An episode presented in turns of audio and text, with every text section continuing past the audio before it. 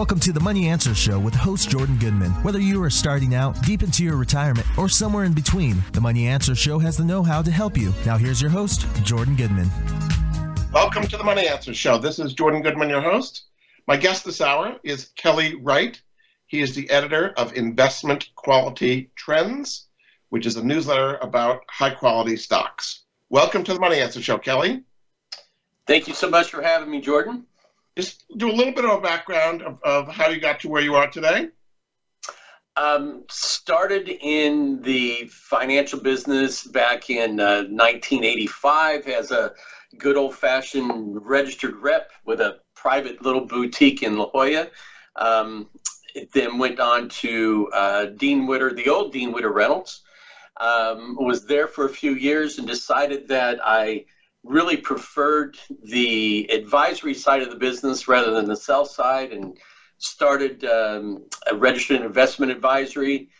And in two thousand two, I got the opportunity to meet um, Geraldine Weiss, who was the founder of Investment Quality Trends. And um, our relationship progressed to the point where she asked me to take over for her, and so here I am today. And you also did a book called Dividends Don't Lie, right? Um, I did Dividends Still Don't Lie. That ah, was okay. published in twenty ten, correct. Indeed, yes. So before we get into the, the details, just kind of give us the overall um, style and methodology behind picking stocks and investment quality trends. Okie doke. So first off, we're we're very uh, much a, a value oriented, uh, dividend-centric um, publication. We have a uh, a qualitative filter of, of six, actually really simple criterions that um, go back to the old uh, uh, Graham and Dodd days. And we use that filter to filter out all but oh, roughly three hundred stocks from the S and P five hundred.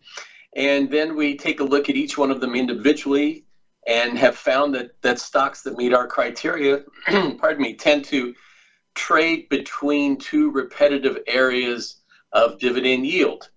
So one where their price is low and their yield is high, and then the other where their price is high and their yield is low.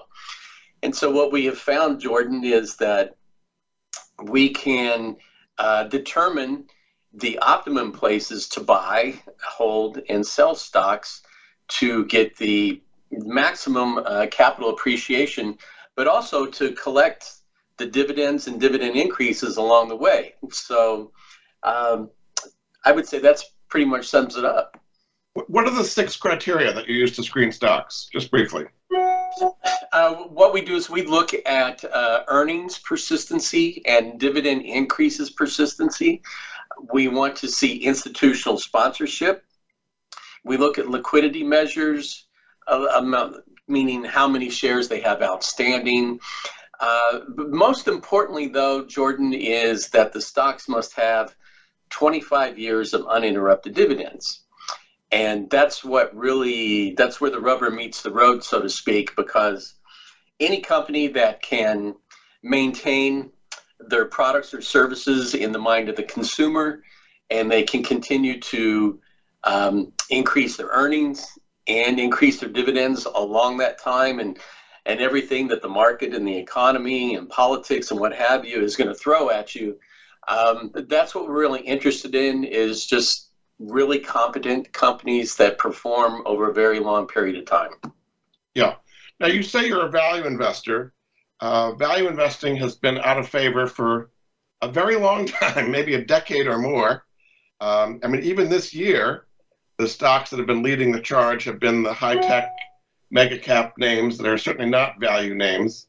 Are you missing out on something here by being a value investor in a growth world? Not really. I mean, if you look at, uh, we don't keep our own performance records because we don't think that that's objective. So we look to somebody like the Hulbert Ratings, that's run by Mark Hulbert, who's followed us since January first of nineteen eighty-six. And over that time, we've had an average annual return of about eleven and a quarter percent. So um, I think that holds up pretty well over that time period. So yeah, there might be times where the market prefers the go-go nifty fifty. Actually, I would call them the Magnificent Seven right now. Right. Um, but that's um, that's okay. We we seem to hold our own regardless. So why do you think that growth has been doing better than value in this environment with the Fed raising interest rates? It's sexy. Um, and Wall Street has a um, a history of, of falling in love with, um, you know, the the current thing du jour. Um, you, you, you can go way, way back and look at uh, all the different uh, fads and manias, et cetera. And A I has caught everybody's attention now. Um, I, I think it's kind of interesting, Jordan, if you look at just a couple of years ago where everybody was in love with, you know, the cloud. Yes. And, you know, well, most of those quote unquote cloud companies are now rebranded as A I companies. And so, um, you know, folks, they love the, the latest, greatest thing. It's it's sexy. It's hot. Your neighbors probably hear about it, talk about it. But, um, yeah, we're we're just comfortable with sticking with our knitting um, because we, we think that uh, competency and consistency is really important over the long term. What tends to happen to investors who chase the latest fads? As you said, cloud two or three years ago, now A I. How does the story normally end for them? In tears. In tears. I mean, not not not, not to, to be humorous about it, because losing money is an emotional thing. Um, you know, our we really have a, a philosophy, which is we think that the, the sole purpose of investing is to re, um, realize a, a consistent return on investment. And, you know, there, there's nothing more consistent really than dividend payments because um, they have to be voted on by the board of directors. You know, they, they have a, a a declaration date, an X date, and a pay date. And, you know, there's no guarantees in the stock market, but there are some things that have um, some consistency that you can look to. And uh, dividends is one of those. And, you know, and, and dividends also help us Uh, ad- identify value, or what we call value, which is the the lowest risk area to get into a stock that has the maximum upside for, you know, capital appreciation and further dividend increases. So you're buying the stocks or recommending buying them when their uh, prices are low and their yields are high because they're out of favor one way or the other. Is that basically the idea? Yeah, that that's basically it. Um, I mean, we're talking about really high quality companies that have very, very long-term track records of performance um, and excellence. And, you know, I, I don't know always the reasons why they're out of favor. Um, it could be the sector is out of favor.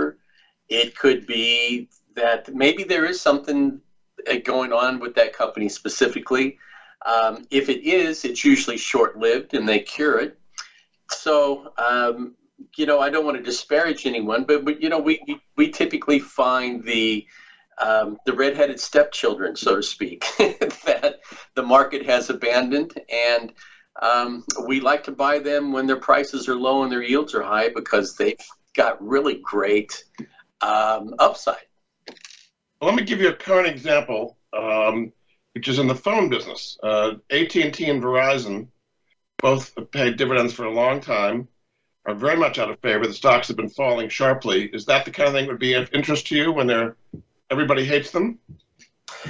Um, normally, but in those two instances, you know, one of our criterions is a um, C F R A uh, quality ranking that has to be B plus or higher.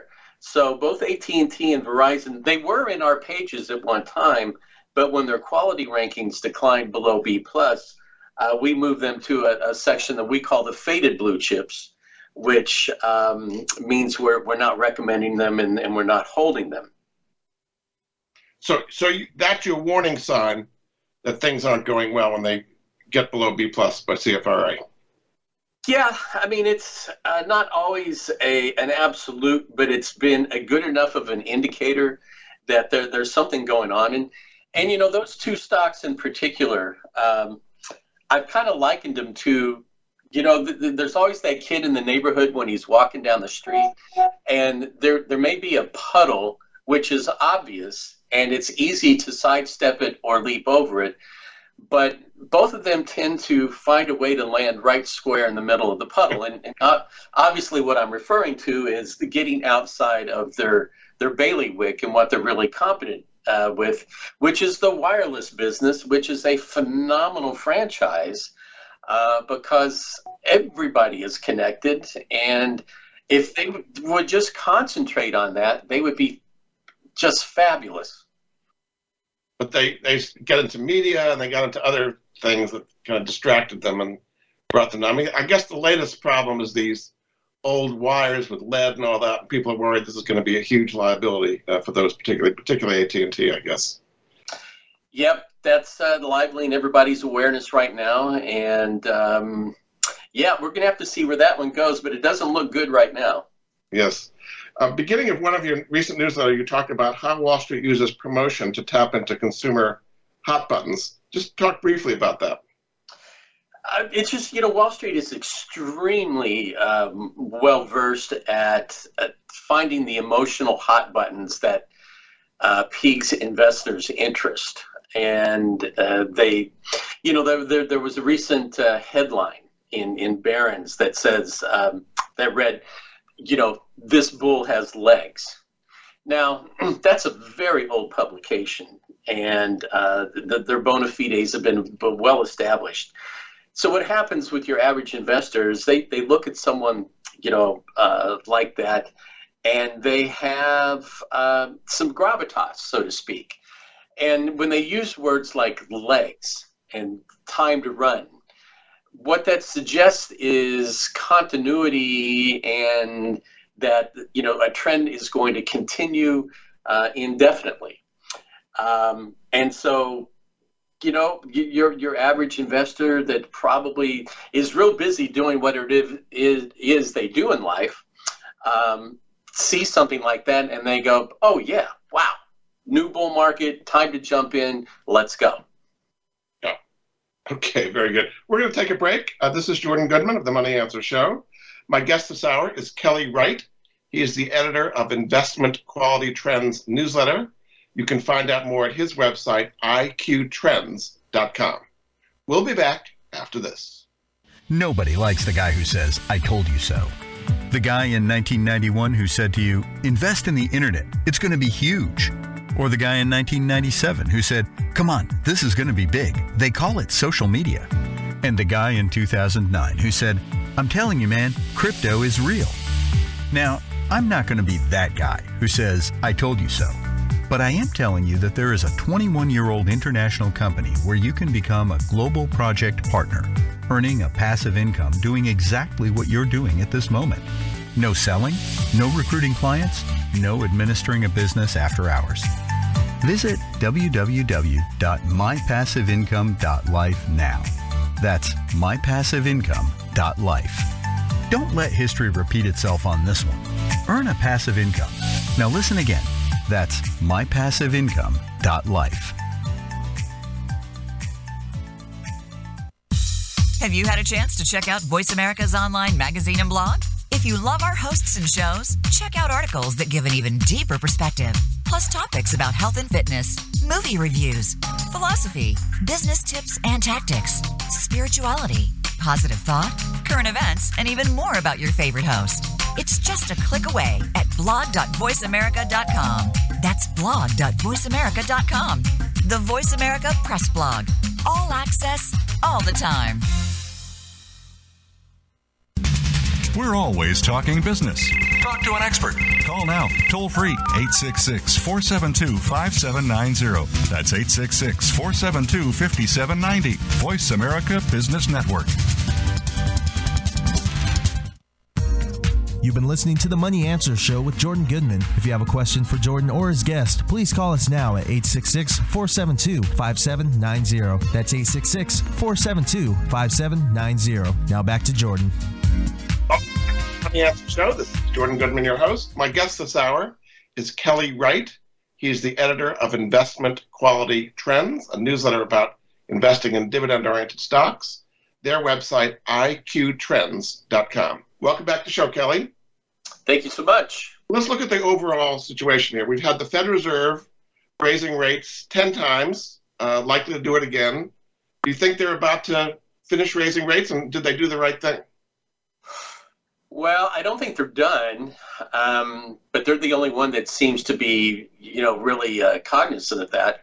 Uh, the, the market obviously thinks that, uh, you know, the Fed Fed is done. I mean, I, I don't think they've got a lot more left to do. I, I do believe they're going to stay up here higher longer uh, because, I mean, inflation looks to be pretty sticky. I, I know it's come down from its highs, but um, you know what what the Fed is calling their target, and then where inflation is now, there there's still a pretty big divide there. So I I think it's going to take some more work and some more time for them to get to, you know, what they want to see in in terms of numbers. Did they do the right thing? Wow. Okay. Um, it's an interesting institution. Um, the Fed's usually reactive instead of proactive, uh, and they tend to let things go too far in either direction. Um, they either let things get too hot, and then they come in with the hammer, and then uh, they stay a little too long usually. So um, I think they could have gotten done. They could have gotten started a long time ago. I think they stayed easy way too long. Um, they created this environment that fostered just ravenous, you know, yield speculation. Uh, they forced a lot of people into uh, an asset class, which is equities, that they normally wouldn't have probably ventured into because they were more comfortable with fixed income. Um, and they created an environment that you can buy stocks with impunity because, you know, the Fed's always ready to step in and have your back and protect the markets in case anything goes haywire. So, um, you know, things got a little crazy. Uh, valuations are the highest they've been, and that, that includes nineteen twenty-nine and two thousand. Which, uh, you know, if you understand history, those were pretty crazy times. Right. So um, we, we've got an environment that they're going to have to cool off, I bit, I think. Now, normally when interest rates rise as much as they have, and this is probably the fastest they've increased since maybe nineteen ninety-four or so, that would be bad for high-yielding stocks. Rising interest rates, they're almost like bond proxies to some extent. So has that happened as the Fed has raised rates over the last year and a half or so that it's been bad for high-yielding stocks? Well, there's there's yields that are outside what I would call the norm, um, which I think got chased early on, and I think folks are kind of backing off from them. But, you know, when you have a normal yield curve where you can buy, quote-unquote, risk-free treasuries, and the interest rate is competitive with dividends, yeah, it's um, it is competition for the stock market. And if you look at, if you take away the Magnificent Seven, um, you know, the rest of the market is really not exactly setting the world on fire. So outside of those seven, you know, glamour, you know, tech techie kind of names, pardon me, um, You, you don't see a lot of love uh, for the rest of the market.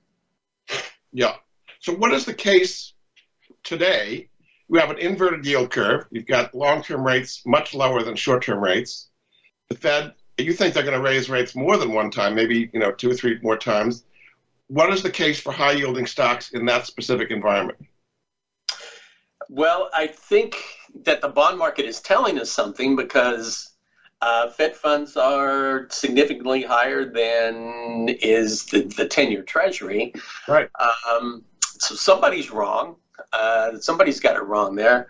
So I think what happens is that um, if you look at, say, like consumer staples, which are traditionally really good dividend payers, uh, utilities, which are good total return stocks, and then you look at the really interest-sensitive things like um, materials, I'm seeing a lot of those end up in what we call our undervalue category. Um, and if the market does break, I think what will happen is you'll see folks leave the techie non-dividend paying stocks for uh, the higher yielding stocks like, you know, staples, utilities, and, um, you know, materials. So you're thinking it's it's dangerous now to go into the Magnificent Seven, the tech stocks, and the I P Os are starting to come out now, and Bitcoin's back over thirty thousand, and all these speculative things seem to be rising. You think that's dangerous, that at some point this is going to break and be better positioned to be in the uh, slower growth but higher yield stocks now?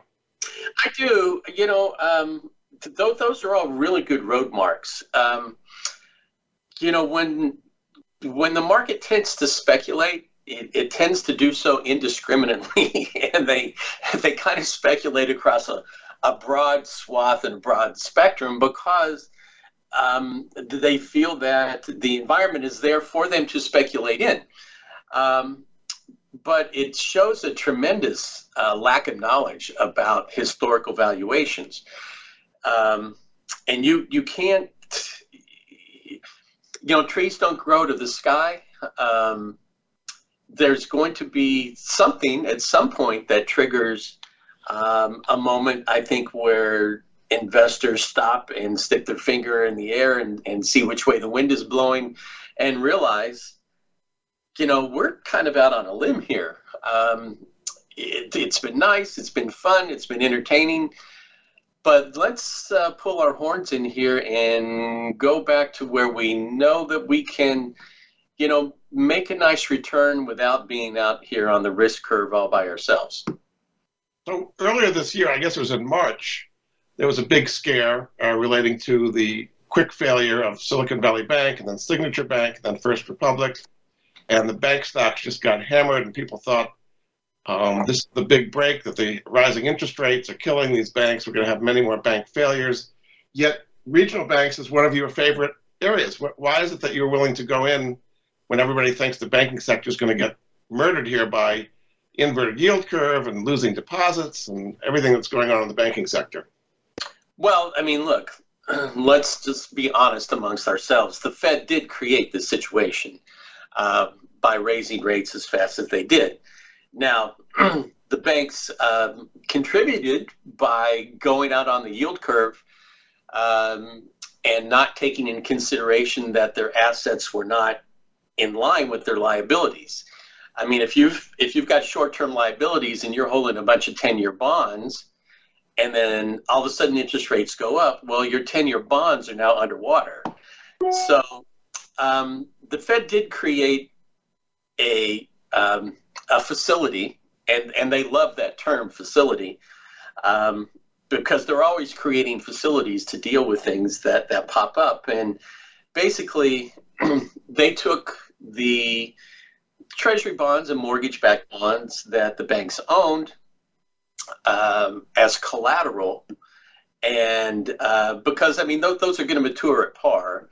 Um, uh, but they gave them loans against those so that it didn't hurt their uh, liquidity ratios and their capitalization ratios. And, and it, uh, it quieted the issue. You know, so the Fed basically stepped in and, and saved the rear ends of all these regional banks.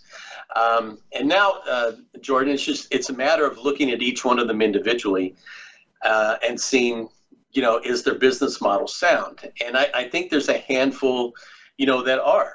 Um, what would be some know. examples of, of regionals that you would like? Because uh, as you say, the, the Fed came in, I think they valued the bonds and mortgages at par, you know, even though they may mature many years from now, and gave them loans based on not what they're trading at now, but, you know, eventually what they might be worth. That that was quite a big step on the Fed's part to, to do that.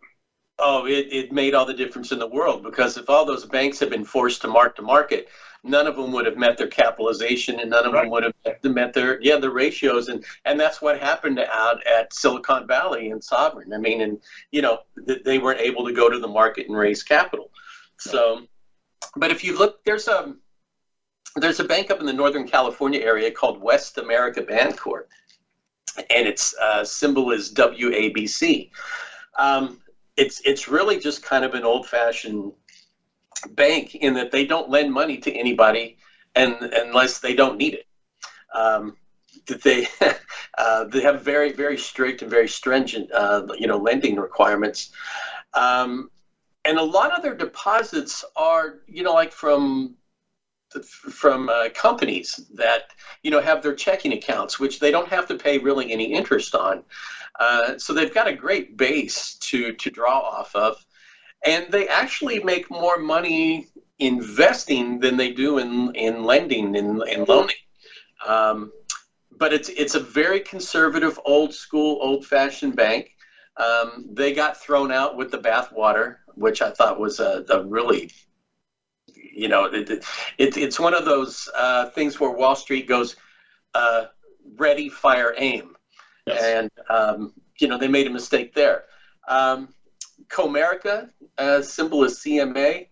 Um, their business basically uh, is mortgages in the Sunbelts, you know, California, Arizona, Nevada, Texas, and Florida, um, you know, where real estate has just been screaming hot.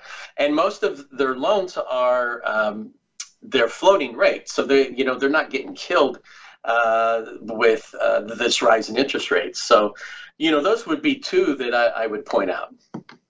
Very good. All right, we're going to come back. Uh, this is Jordan Goodman with the Money Answers Show.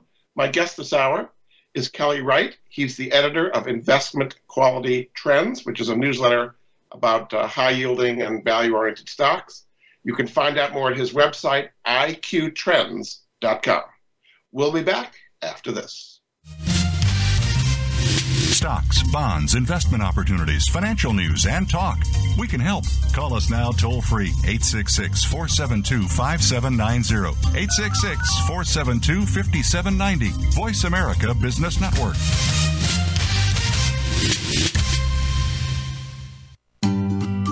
Do you or someone you love have a life insurance policy that's no longer needed or not affordable? Did you know that you can sell your policy for cash? Your reason for buying life insurance has probably changed. Thousands of Americans turn to life insurance settlements to help sell their policies. They act as your representative, getting the highest market offer for you. You've got nothing to lose by simply inquiring. If you're over sixty-four with one hundred thousand dollars or more of life insurance, you may already qualify. Call eight seven seven, four eight five, six six eight one to get your free non-binding appraisal or visit funding life dot com.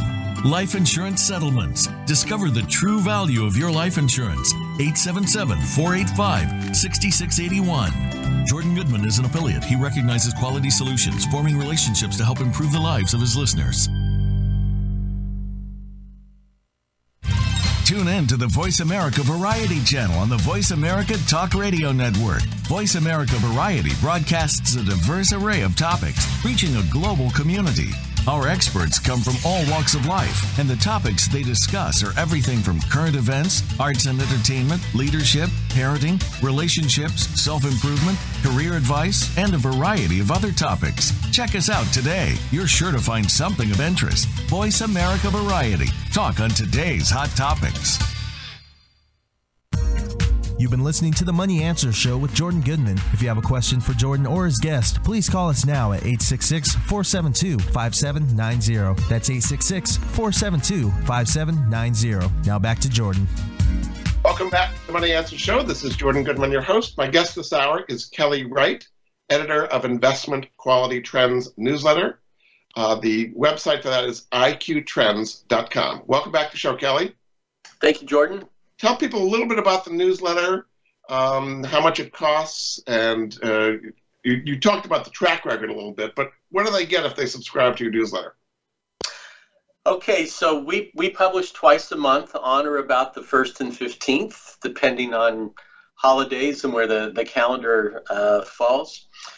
We follow roughly two hundred eighty-five stocks that meet our criteria and that we're able to establish repetitive dividend yield boundaries for. And then we break them into four categories. Um, one is what we call undervalued, and that's where the price is low and the dividend yield is at its historically repetitive high area. And that represents our buying discipline. And then when stocks rise ten percent above that, they enter what we call the rising trend. And the rising trend is basically the hold area. And you're you're waiting for the stock to get to its um, high price, historically repetitive area of low yield. And that's what we call overvalue. And that's our sell discipline. And then at some point, those stocks roll over and start to decline. And when they decline at least ten percent below the overvalued area, they enter what we call the declining trend. And so between a combination of falling stock prices and raising dividends, they get back to that undervalued area. So we, we publish four different categories: undervalued, rising trends, overvalued, and declining trends.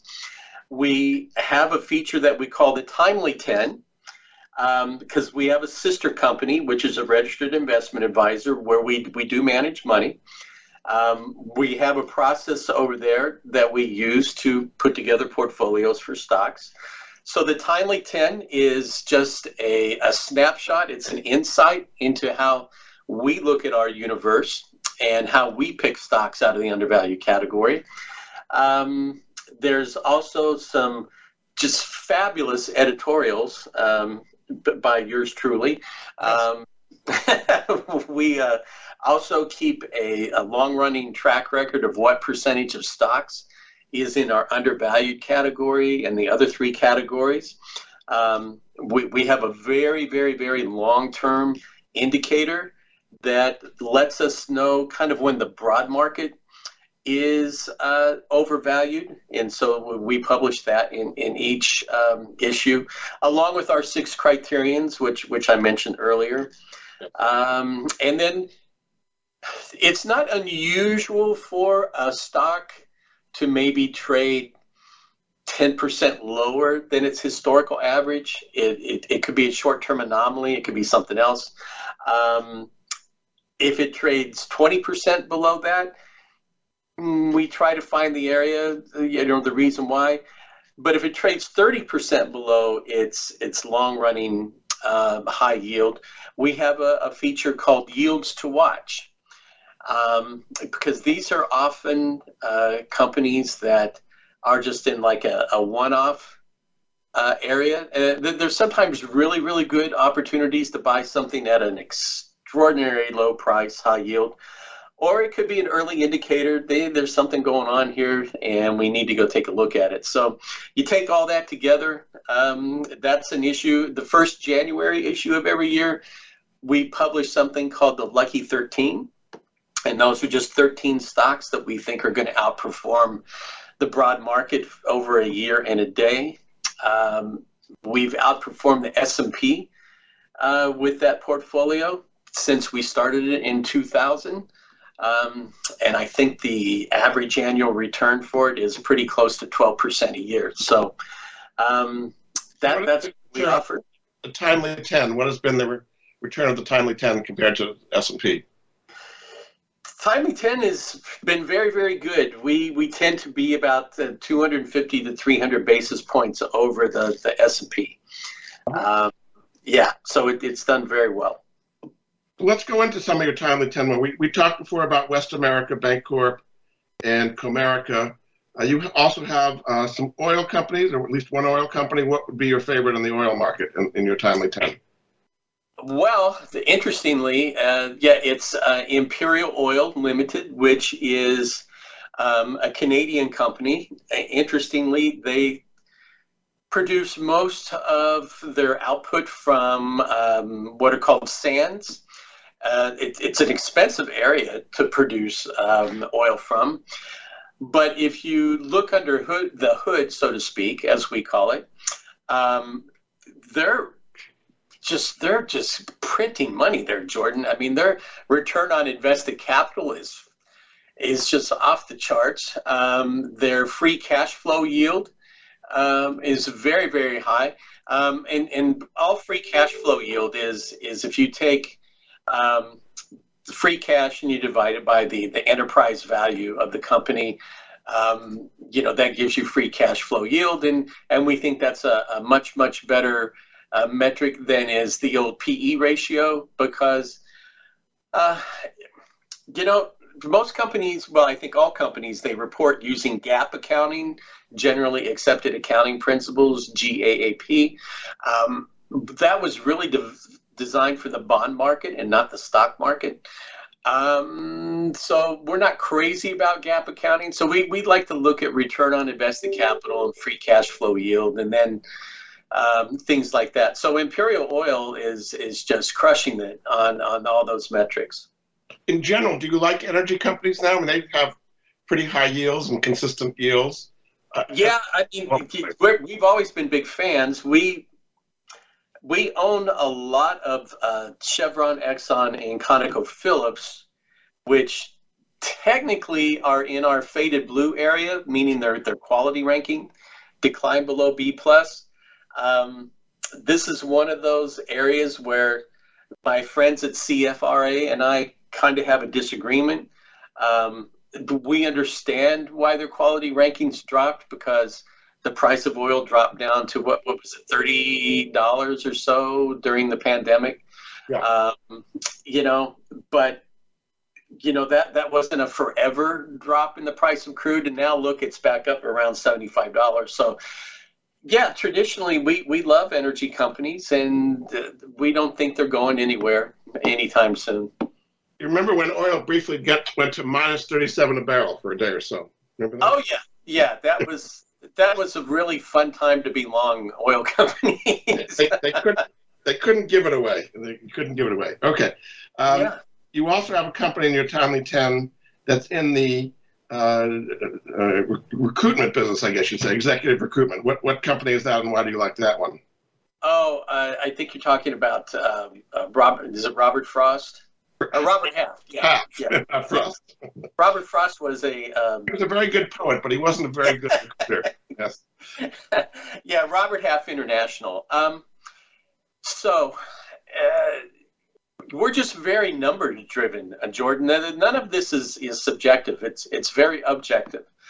Um, Robert Half's uh, return on invested capital is is forty-two percent. So, so what does that mean? It means for every dollar that they've invested in the operating part of the business. So what's that return? And that, that's what's called return on invested capital. So that means for every dollar that they're getting a forty-two cent return, uh, which is out of this world. It's just phenomenal. Uh, their free cash flow yield is six percent, which we just love. Um, and if you look at just all the liquidity measures, they're just firing on all cylinders. They're super attractive. Um, I know it's an industrial stock, but um, we don't really care. As long as the, the numbers are there and the, the, the yield is there, we don't get really emotional about, you know, stuff like what sector they're in, et cetera. Although we do try to diversify uh, across the nine or ten, you know, major sectors as far as possible. So the low unemployment rate would probably be good for Robert Half, making it hard for, for companies to find talent that they want. Is that the, the, the thesis behind that? Yeah, um, you know, we, we haven't thought about it that deeply. Um, we've just looked at the numbers and what they're generating in terms of cash flow. But if, if you want to understand that macro viewpoint, that's probably a good point. Um, we know that employers are kind of hoarding employees now because they got they got burnt. Um, by the pandemic. Um, so yeah, it, and there's a lot of competition. Uh, matter of fact, the my, my trainer that I, that I work out with, um, his his uh, real workaday job is he's a recruiter, um, and he said that they just it, it's incredibly competitive um, out there, and they're they're just working almost twenty-four seven. You know, placing people. So, uh, you know, it's a great business to be in. Yeah.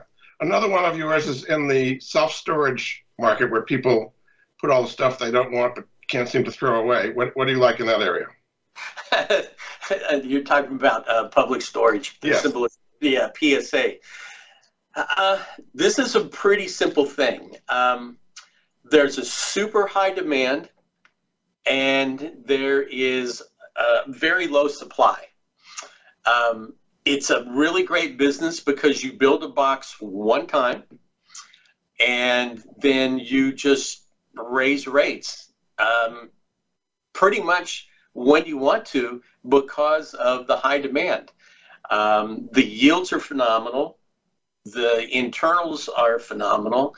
They're just, it's it seems to be a recession-proof business. Um, and people just have more stuff than they have places to put it. So, yeah, we love P S A. Another one is in the biotech space, which is unusual. You wouldn't think that would be in your zone, but what do you have in the biotech space? Well, we got Amgen, A M G N. We also have AbbVie, A B B V. Um, you know, during, well, particularly last year, I mean, these were just scorching and the market loved them. But now that the market is in love with uh, the Magnificent Seven, you know, things like biotech have kind of gone to, to the side, which is fine with us because it puts their, their price and their yield in the area that, you know, that we're interested in. Um, and, and with AbbVie too, I mean, there's this ongoing concern about, they have a drug called Humira, which has been just phenomenal, but they're now facing um, competition uh, from generics. But if you look at AbbVie, I mean, they've got like one hundred fifty things in the uh, pipeline, and dozens and dozens and dozens of them are in like phase two and three trials, which means they're uh, proving their efficacy. And they're getting pretty close to coming to the market. And I know for a fact that they've got four or five they think are going to be, you know, billion dollar plus generating, um, you know, drugs going out for quite a long time. So, um, yeah, we, we love pharmaceuticals and, and, and biopharma. That's uh, and if you look at the demographics, uh, the demand for therapies and drugs for just a host and range of things is it's there. It's not going away anytime soon. And they're just really consistent in their earnings and their dividends. As we get older, we use more drugs. I guess that's the way it works. Very you good. know, it's a simple fact. We're going to take another break. This is Jordan Goodman of The Money Answers Show. My guest this hour is Kelly Wright. He's the editor of Investment Quality Trends, a newsletter that follows dividend paying and high yielding stocks. Their website, I Q trends dot com. We'll be back after this. From the boardroom to you, Voice America Business Network. Are you a homeowner tired of making monthly mortgage payments with little progress towards paying down your principal? Does paying off your home in five to seven years without making larger or more frequent payments sound appealing? Paying off your home in full in five to seven years is really possible thanks to Truth in Equity's Mortgage Equity Optimization System, a money management approach that puts your money to work for you twenty-four seven. If you own a home with some equity, have a decent credit score and verifiable income, you owe it to yourself to learn more about Truth in Equity's program. There's no need to replace your mortgage or refinance in many cases. The system works for new home purchases as well as current mortgages. Your home is your largest investment. Own it outright in five to seven years. Call Truth in Equity, eight eight eight, two six two, five five four zero, or visit truth in equity dot com, eight eight eight, two six two, five five four zero. Jordan Goodman is an affiliate. He recognizes quality solutions, forming relationships to help improve the lives of his listeners. You've been listening to The Money Answers Show with Jordan Goodman. If you have a question for Jordan or his guest, please call us now at eight six six, four seven two, five seven nine zero. That's eight six six, four seven two, five seven nine zero. Now back to Jordan. Welcome back to The Money Answers Show. This is Jordan Goodman, your host. My guest this hour is Kelly Wright, editor of the Investment Quality Trends newsletter, their website, I Q trends dot com. Welcome back to the show, Kelly. Thank you, Jordan. So you've highlighted some particular companies I just wanted to get to. Two are in the water space. Uh, what are those companies and what do you like about water? Well, um, you know, the, the, the way that our system works is things show up on our radar screen um, when they're they hit their, their high yield area, what we call undervalued. And that's when we start paying attention to them. So um, we've got a handful of them. Uh, California Water Service would be one um, that's in the undervalued area. Um, I think we had American States Water. Is that still there? Uh, uh, okay. So, yeah, just the fact of the matter is, is that um, water utilities, they, they've got some infrastructure needs. Uh, they're going to have to spend some money to upgrade. And so, you know, Wall Street has kind of said, ooh, we don't like it that they got to spend all this money. But if they had looked at the in- Inflation Reduction Act or whatever it was called, um, that, that infra- was... Infrastructure bill, yeah. Mm-hmm. Yeah, the infrastructure bill. There's subsidies from the federal government for like the next twenty-two years. um, and they're basically going to pay the water companies to to build out this infrastructure and make the improvements, et cetera. So, yeah, the companies are going to have to spend money, but they're going to get a lot of it from the federal government. So, um, you know, this is a case where, you know, guys, pay attention. You know, um, it, this information's not hard to find. Um, and, you know, water, let's face it, uh, everything else can go to Hades in a handbasket. And if you don't have a water supply, you're in trouble. So if you can get a good water utility at a low price and a high yield, it's something you're probably going to hold for a long time. And then you have two electric utilities. Uh, what, what are those? Uh, well, we see we have Duke. Um, probably is, is is the best known one. Uh, you know what happened with them was that they ran into a little bit of trouble on a on an environmental basis um, a while back. But they've um, it looks like they've settled all that. And they've made reparations.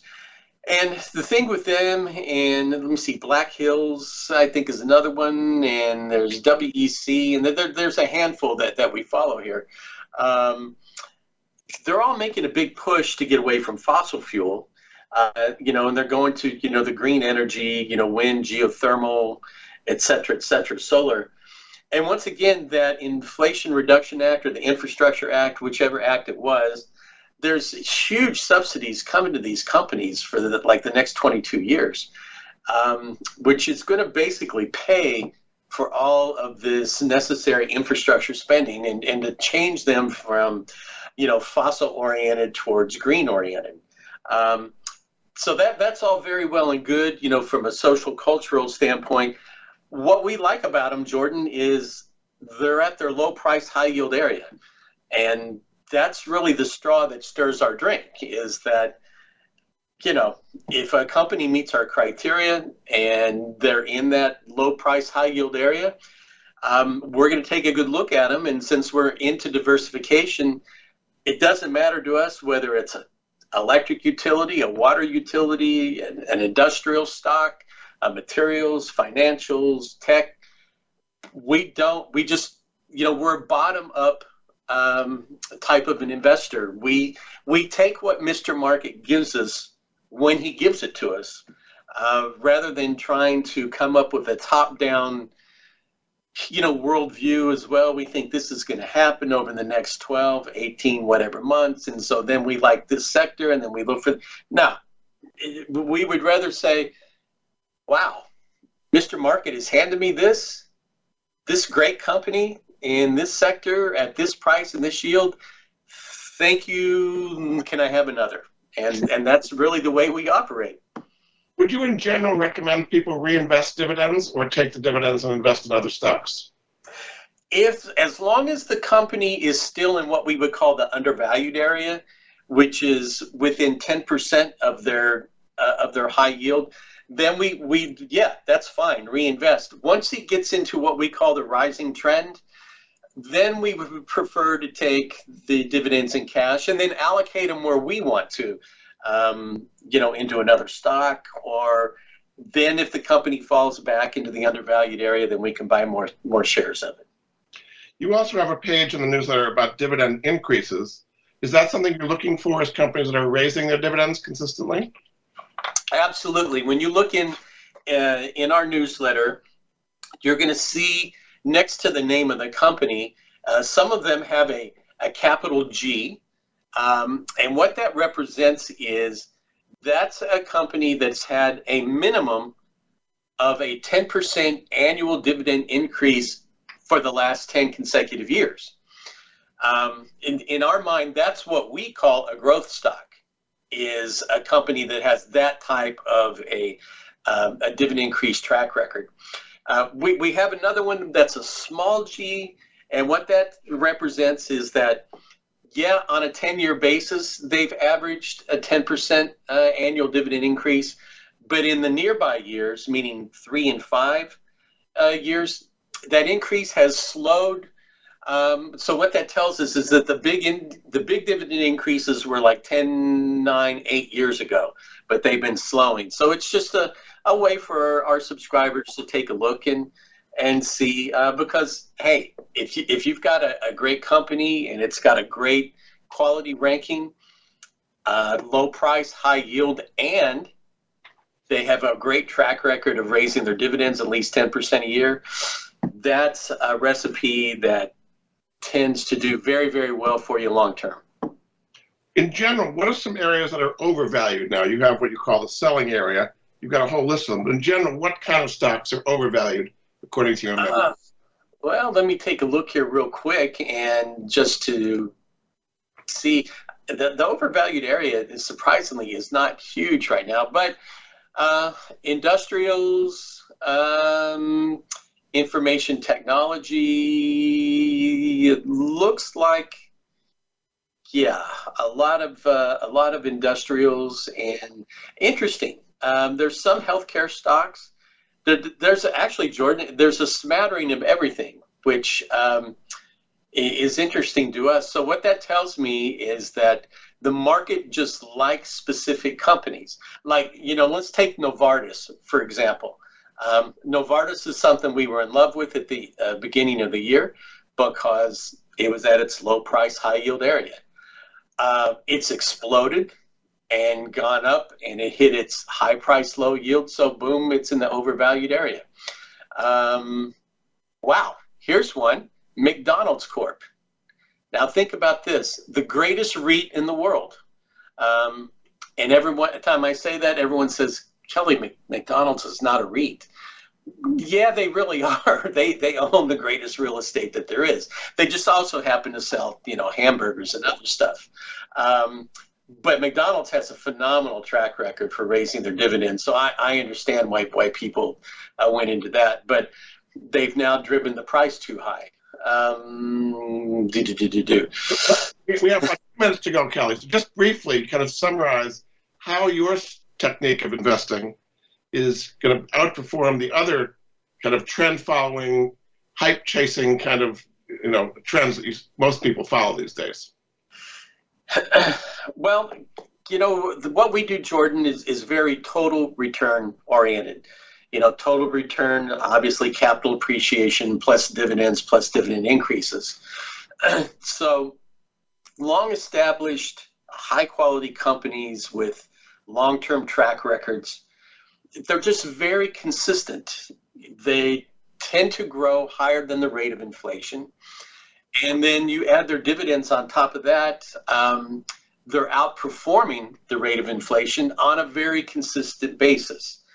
Um, because what we do is not trendy and because it's not momentum oriented, it's just very solid, consistent.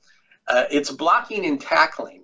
And at the end of the day, if you can beat the rate of inflation by, say, five percent, six percent, and you do it year in and year out, and you compound um, at that rate, there's not a lot of things that you're not going to outperform because we just don't have the wild swings of sentiment and momentum that other approaches do. Very good. Well, thanks so much. My guest this hour has been Kelly Wright, editor on Investment Quality Trends, their website, I Q trends dot com. Thanks so much, Kelly. Appreciate all your insights, and we'll be back next week with another edition of The Money Answer Show. Goodbye for now. Thank you for joining Jordan Goodman and the Money Answers Show. If you have a question for Jordan, please visit his website at w w w dot money answers dot com. And be sure to tune in every Monday at twelve p.m. Pacific Standard Time right here on Voice America Business. See you next week.